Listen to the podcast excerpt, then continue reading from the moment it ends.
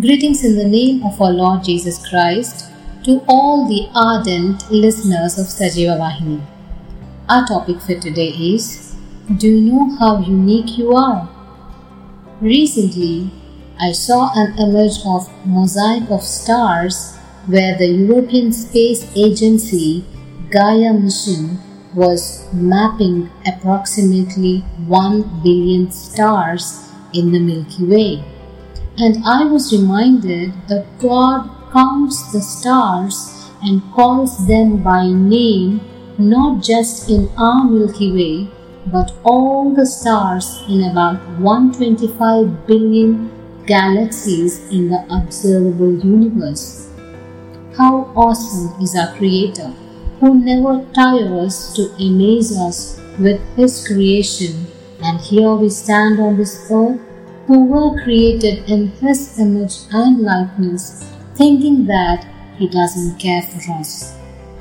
Have you ever asked for a direction of a place to a stranger who elucidates explicitly the address only after reaching the spot you realize how stupid were you to trust him? Coming to our life's purpose, many a times we go to strangers and follow the crowd sometimes, only to be left with a regret, saying, Only if I could not have made that decision in my life. Just like the potential, working capacity, battery life, and reset options of an electronic gadget can be known by going through the manual Shall we go to our manual Bible that our manufacturer, the Creator Almighty, has given to us to know our potential and what great exploits our spirit is capable to do when given the right exposure to the word which is two-edged sword. In first, we can construct according to his plan demolish what is not right, repair the brokenness, and restore our lives by following this manual for life. Let's not compare ourselves with others and doubt the creation of His hands even after knowing that we were fearfully and wonderfully made.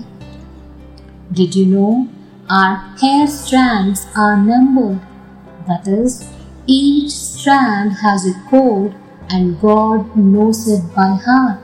That's how unique we are from each other. Let's not be mere followers of someone, but imitators of Christ alone.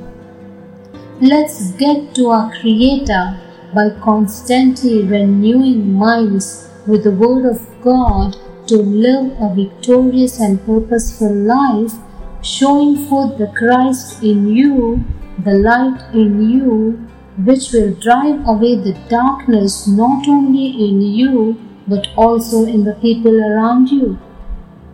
The world should be able to see the Christ in you to glorify Almighty for such a unique and wonderful creation of God.